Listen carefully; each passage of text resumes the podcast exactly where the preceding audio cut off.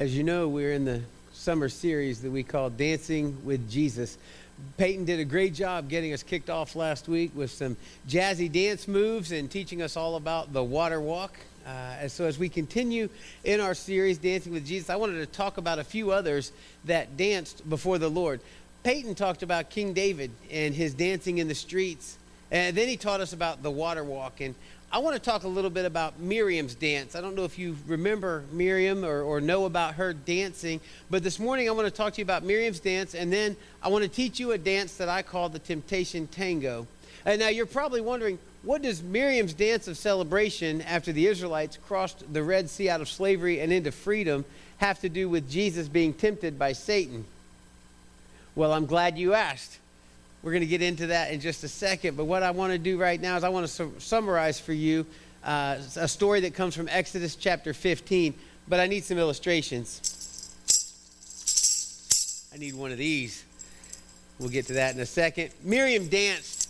She sang a song a prayer, if you will, a, a song of praise when the Israelites crossed safely through the Red Sea and out of slavery. You can find this story in Exodus chapter 15, uh, specifically verse 20 is, is what I'm talking about right now. She was actually the first recorded example in Scripture of someone dancing. I thought that was kind of interesting. Uh, it's also interesting to me that she doesn't dance through this whole song of praise as her and Moses are, are singing and sharing this song. She dances through the parts that emphasize their deliverance by the hand of God. Uh, something else, the, the scripture says that she, she picked up a timbrel. Uh, now, we don't have a timbrel, but we have a, a, a, uh, a, brother instrument, if you will, to the timbrel, which is the tambourine. Timbrel was more like this, but it was maybe had like a drum head on it and some little danglies. And so you get this little great sound with some percussion to it and she danced with it really well. Me, not so much. So I'm going to put this down so I don't hurt myself or your ears. But she danced with this instrument and, and she just used it to emphasize their deliverance by the hand of God. Uh, the dance is really understood well in the context of the pre- preceding scripture, so I encourage you to read through that whole story because it's actually a song that is sung by Moses and Miriam and the Israelites before the Lord. It's a, it's a time of worship. And in this song, it talks about their enemy boasting. It talks about Pharaoh's boast I will pursue he boasts, I will overtake them. I will divide the spoils. He says, I will gorge myself on them. I will draw my sword. My hand will destroy them. Those, those are the boasts that Pharaoh makes about the Egyptians, or about the Israelites as they're fleeing from Egypt. And these five things that Pharaoh says parallel five things that Satan spoke in arrogance before the throne of God. We call those the I wills of Satan, his, his I will statements. And this reference comes from Isaiah chapter 14, verses 13 through 14. And it says this these are these five phrases that um, Satan is expressing, these sinful desires of Lucifer, if you will. Each one begins with an I will, and it reveals his self sufficiency, it reveals his own self worship. And so I want to look at these as we get into this. He says this You said in your heart, I will ascend to heaven above the stars of God. I will set my throne on high. I will sit on the mount of assembly in the far reaches of the north. I will ascend above the heights of the clouds. I will make myself like the Most High. For you, Lucifer, have said in your heart, I will ascend into heaven. I will exalt my throne above the stars of God. I will also sit on the mount of the congregation in the sides of the north. I will ascend above the heights of the clouds. I will be like the Most High. This passage is often referred to as the five I wills of Satan. Uh, the statements reveal his true nature, his rebellion, his disobedience, his self sufficiency, his pride, his self exaltation, and his all encompassing arrogance as well. You see, for Satan, it's all about him and nothing about God. John Milton wrote a poem called Paradise Lost.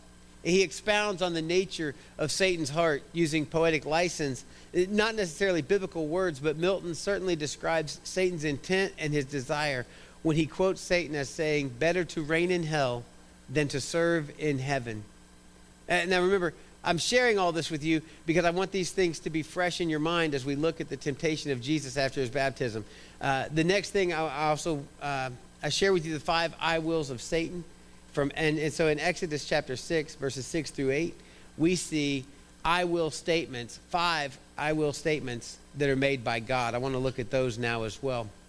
Uh, these, these are found in Exodus chapter 6 um, between the two declarations of God's name, where he's talking to Moses. He says, I am the Lord.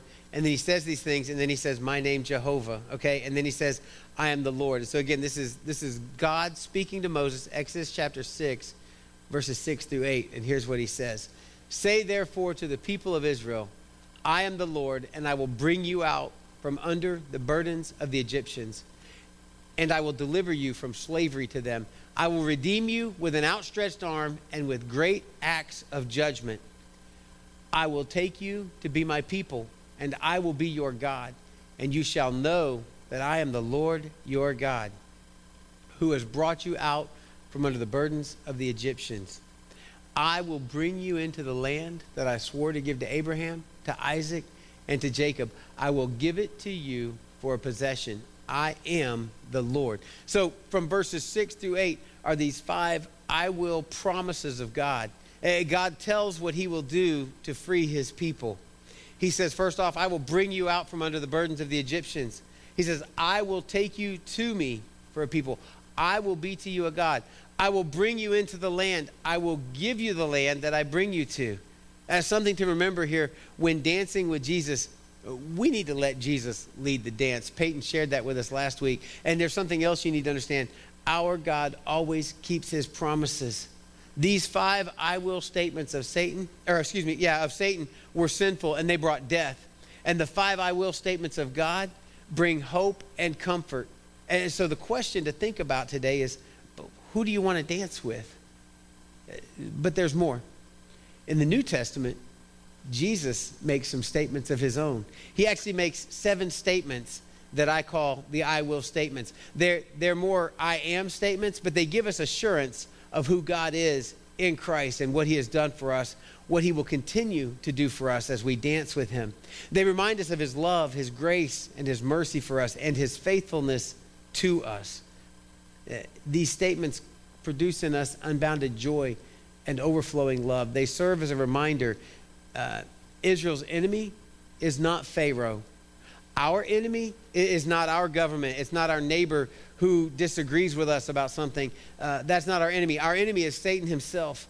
And his battle over us and for us is far from over. Uh, but back to Miriam for a second.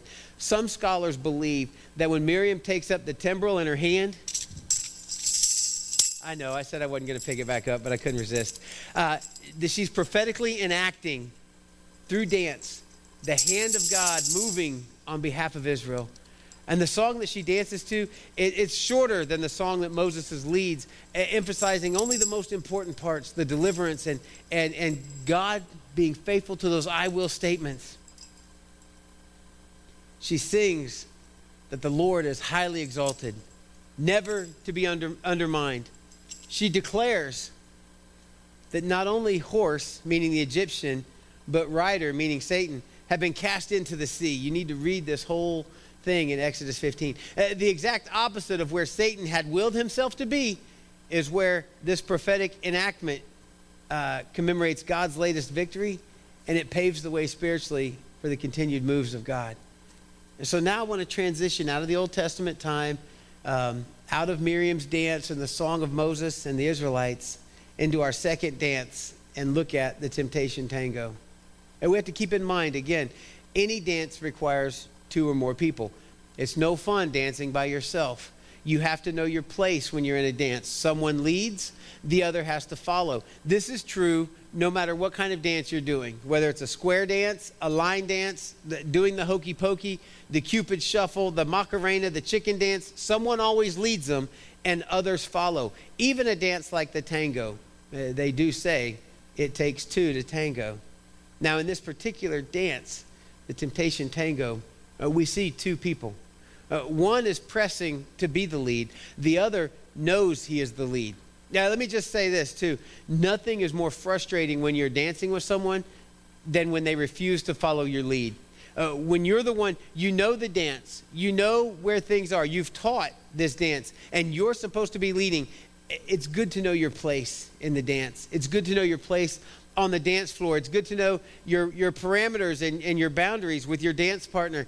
That's how you keep your lines tight, your steps correct, your footing right, your form proper. One leads, one follows. And as we dance with Jesus, it's important to remember that he always leads.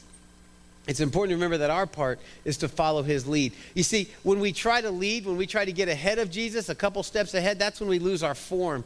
That's when we stumble through this dance that we call life. The lines get loose, as they say. We get uh, spaghetti arms. We lose our form. Uh, more times than not, we will actually fall on our face, and then the dance hall falls silent. It may even look like this.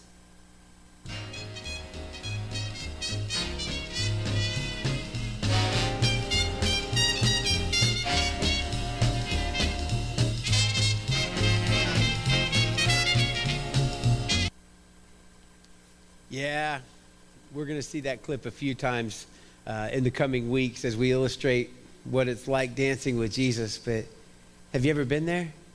You're, you're dancing along, you're letting Jesus lead, and then you try to get a few steps ahead, and that's where we end up. Now, keep that visual in mind as we look at Matthew chapter 4, verses 1 through 11, as we talk about the temptation of Jesus through the lens of a dance step, as we talk about the temptation tango. Again, this is just after Jesus' baptism. And verse 1 says, Then Jesus was led up by the Spirit into the wilderness to be tempted by the devil. And after fasting for 40 days and 40 nights, he was hungry. And the tempter came and said to him, If you are the Son of God, command these stones to become loaves of bread. But he answered, It is written, Man shall not live by bread alone but by every word that comes from the mouth of God. And then the devil took him to the holy city and set him on the pinnacle of the temple and said to him, If you are the Son of God, throw yourself down. For it is written, He will command His angels concerning you, and on their hands they will bear you up, lest you strike your foot against the stone. Jesus said to him, Again, it is written, You shall not put the Lord your God to the test. Again, the devil took him to a very high mountain and showed him all the kingdoms of the world and their glory.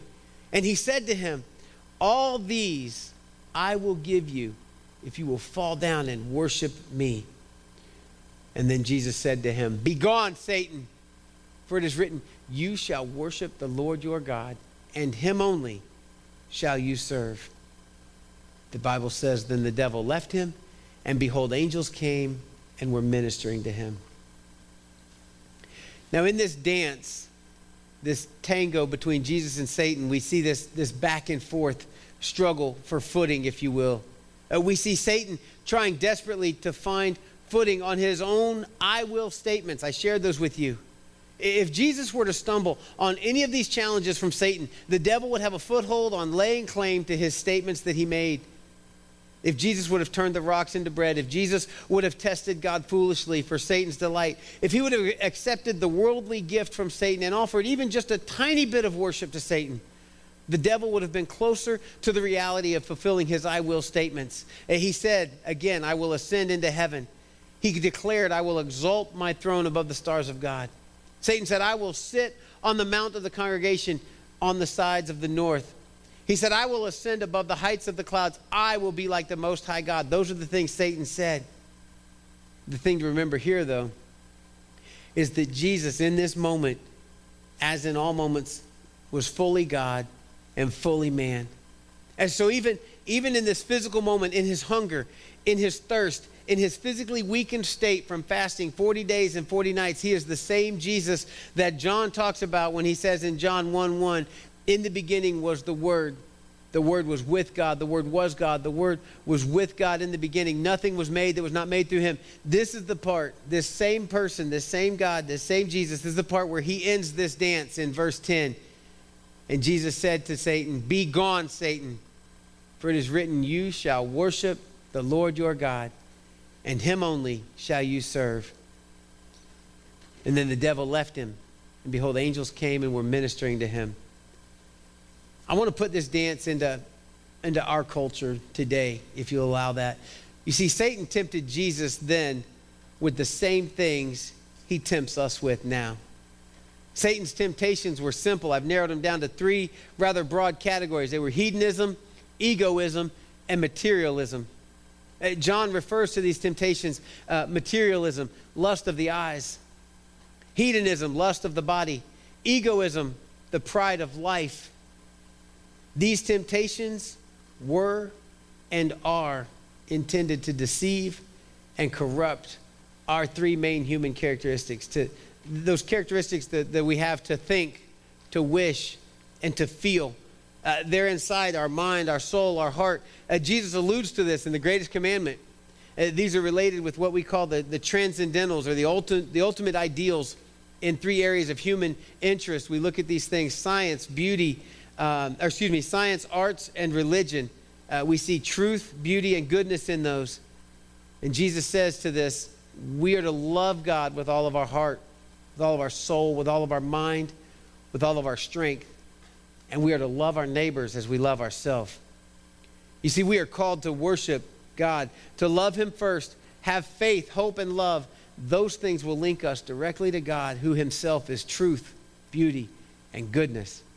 Uh, that's what Jesus lived out. That's why in Matthew and Luke, when the tempter, when the devil tempts Jesus to create bread out of stones or to relive or to relieve his hunger, uh, when, when Satan tempts Jesus to leap from a pinnacle and rely on angels to break his fall, when Satan tempts Jesus to kneel before him in return for all the kingdoms of the world, Jesus is able to stand firmly on what he has known from the beginning. And I am sharing that knowledge with you today.